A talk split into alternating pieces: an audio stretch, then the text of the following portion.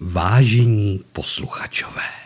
No jo, teď tak přemýšlím, řeknete si, co to mele ten moula, co pak se říká vážení posluchačové. Jo, jo, říká, říká. Každý se přece rád po někom trošičku opičíme. No a mě napadlo, že já použiju pana Jana Vericha, který vždycky říkal vážení posluchačové. No, já jsem Luboš, rozhodně ne Verich, ani Jan, jsem Luboš, no správně Lubomír.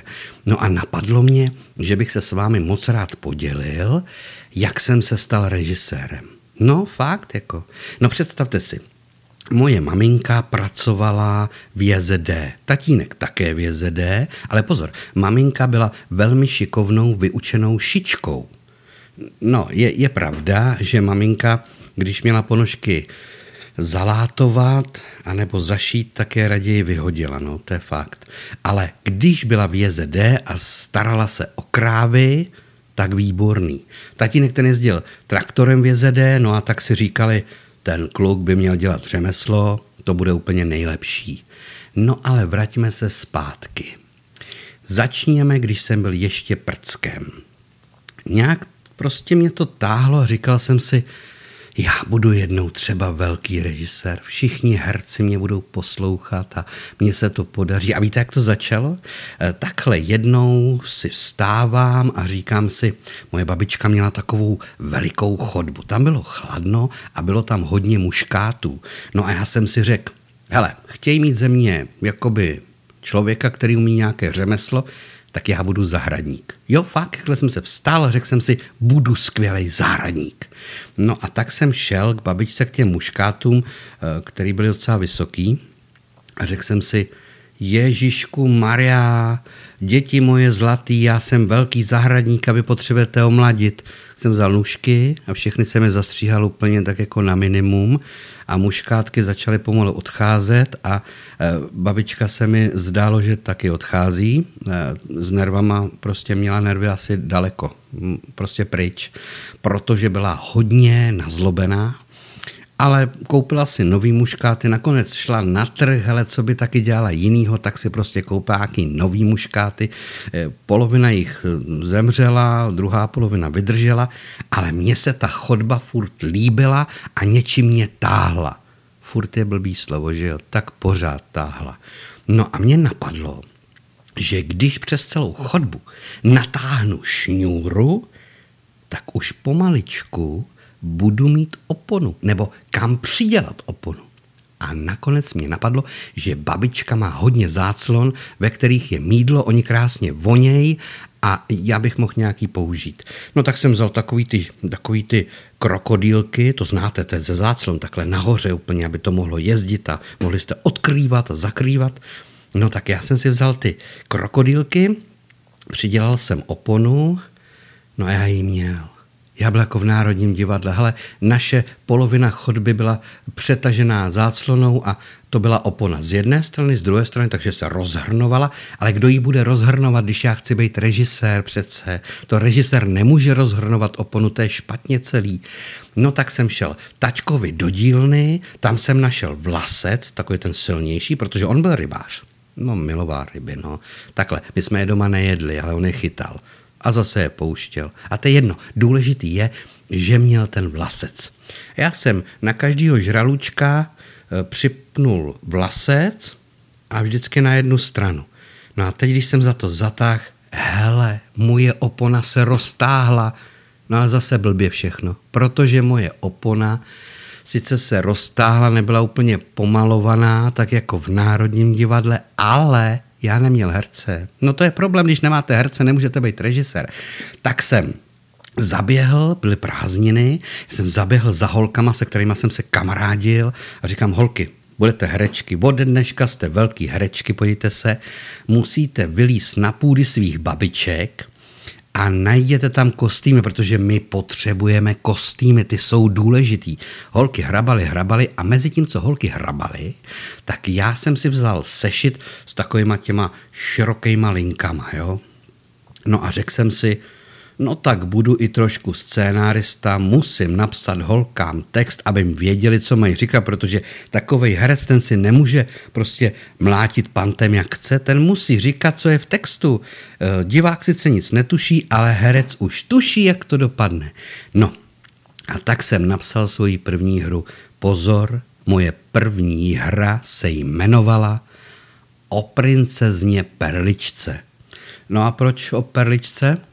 No, to se nebojte, to nebylo o žádný slepici. To bylo o zubní pastě, nebo takhle. Moje princezna se jmenovala jako moje oblíbená zubní pasta. Berte to, že mi bylo 8 nebo 9 a já tu pastu fakt miloval, takže proč na počest pasty neudělat princeznu? No, a teď jsme to s holkama všechno naskoušeli. Ty se narvali do těch babičkovských oblečků a byly to strašidla, byla to princezna a já jsem byl černokněžník, mě to šlo. No a teď já jsem byl nejlepší, jo, protože já jsem režisér, hele, tak já jsem nejlepší. No a teďkon ale měla být premiéra. No ale lidi, kde budou lidi, protože divadlo bez lidí to nejde, to neexistuje. No a tak jsem zašel ven. No a tam babičky seděly, slunečné, krásné odpoledne, seděly venku, tak jako povídali si o těch ostatních. Samozřejmě ne, že by je drbali, to oni nikdy, protože jim bylo jedno, co si dělá ten druhý. Jenom se o tom hodně povídalo, seděli tam na židličkách, vyšívali anebo pletli. A tak jsem je všechny požádal, zda by se nešli podívat, jak jejich vnoučata jsou šikovná. No, babičky se všechny sešly v naší chodbě, No, vlastně v půlce chodby, protože druhá půlka bylo jeviště a jedna půlka bylo hlediště. Představte si, my jsme o princezně Perličce měli úplně plný sál, všech sedm babiček tam sedělo. No a moc se jim to líbilo a oni nám tleskali a, a já měl tak hřejivý pocit, že jsem si řekl, holky sice dobrý, ale já mám dobrý hlas, teď já bych mohl být i zpěvákem, no jasně. No a naše zrovna ještě jakoby dostavovali kus baráku a venku byl nekonečný pas. A to byl můj impuls. Proč já by se měl mít takovýto divadílko, který nemá jeviště? Sice venku nebudu mít tu oponu, ale zase tam mám to vyvýšené jeviště. Tak si představte, naučil jsem se tak nějak žvatlat jako foneticky písničku Babylon, kterou zpívá Boniem. Tu jsem se naučil a jeviště pro mě byl nekonečný pas před barákem u písku. No a teď ještě jedna důležitá věc. Podívejte se, každý dobrý zpěvák má mikrofon. Ale kde vzít mikrofon? Tak eh, jestli všichni dobře znáte když se dojejí kravičky, tak jsou tam takový struky, se tomu říká. To se jim dává na ty vemínka a ono to samo dojí. A ty struky vypadaly opravdu jako mikrofon. Tak jsem si to vzal, ono to bylo gumový. Teď mě se ty mikrofony ohýbaly. A přece správný mikrofon se nemůže ohýbat, to je blbost. Takže mě napadlo, že mamince řeknu, že by jsem skočil pro limonády. No a maminka říká, teď máš rád červený. Říkám, no a oni tam červený mají v obchodě, tak já bych tam skočil. No tak maminka mi ještě napsala dlouhý seznam, mazal jsem do toho obchůdku, protože pozor, oni zavírali ve 12 hodin, to byla sobota. To nebylo otevřeno jako dneska, že jdete do těch velkých řetězců a tam chudáci ty ženský musí sedět a prodávají do noci a přes noc a do rána. To nebylo. V sobotu se zavřelo ve 12 v obchodě a tím byl konec. Ale ono bylo tak nějak kolem 11, já jsem to stihnul. Přinesl jsem domů všechno, co maminka napsala, plus pět limonád. No a teď, hele, já potřebuju mikrofon, tak co mě napadlo? Tak já jsem mamince všechno odevzdal, říkám, mami, já mám neskutečně velikou žízeň. Tak mi dala tu jednu limonádu a říkala, dole u babičky si to odevři, máš tam otvírák a opravdu všechno vypí. No jenomže já jsem potřeboval mikrofon a lahev byla plná. Tak jsem to udělal, takže babičce jsem to otočil, do jejího půl litru, říkám, babi, to je výborná limonáda, to si dáš, holka zlata. Babička to vypila a já měl prázdnou lahev. Tu jsem otočil, na hrdlo jsem přivázal dlouhou šňůru, to byl jako kabel od mikrofonu, hele, a takovejhle skleněný mikrofon od limonády to neměl nikdo. No, výborný to bylo. No a tak jsem se postavil na ten pas, hele, tak jako udělal jsem si první krátce trošku choreografie, jakože dobrý. No a teď jsem si řekl, Tak a zase, zase problém. Představte si, jako mohl jsem si zpívat to jako všechno, jo?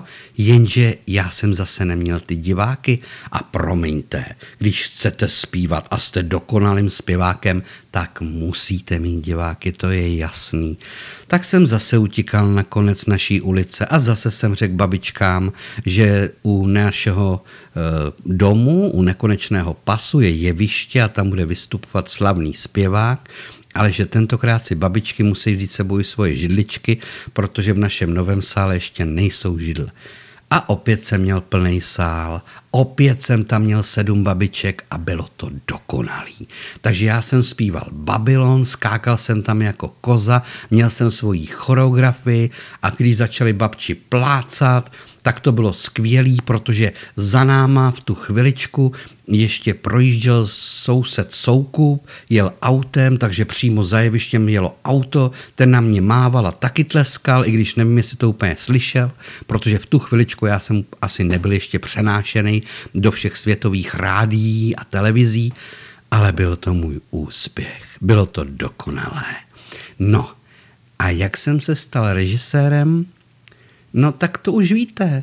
Pozval jsem všechny ty holky a byl jsem z nich jako nejdůležitější a tak jsem byl režisérem. Ale ono, stát se režisérem je někdy cesta klikatá a když máte svoji fantazii, tak mi věřte, že všechno, co chcete a vším, čím chcete být, tak když to v té hlavě je a když tomu věříte, tak se to stane. Tak to by nám pro tuto chviličku mohlo stačit. A příště se dozvíte můj další příběh a moji další povídku a já doufám, že se na ní budete moc těšit. A pro tuto chviličku se s vámi loučí Luboš. No a jestli chcete kritizovat, tak kritizujte. A jestli mi chcete udělat radost, tak napište něco hezkýho. Každopádně příště se s vámi těším.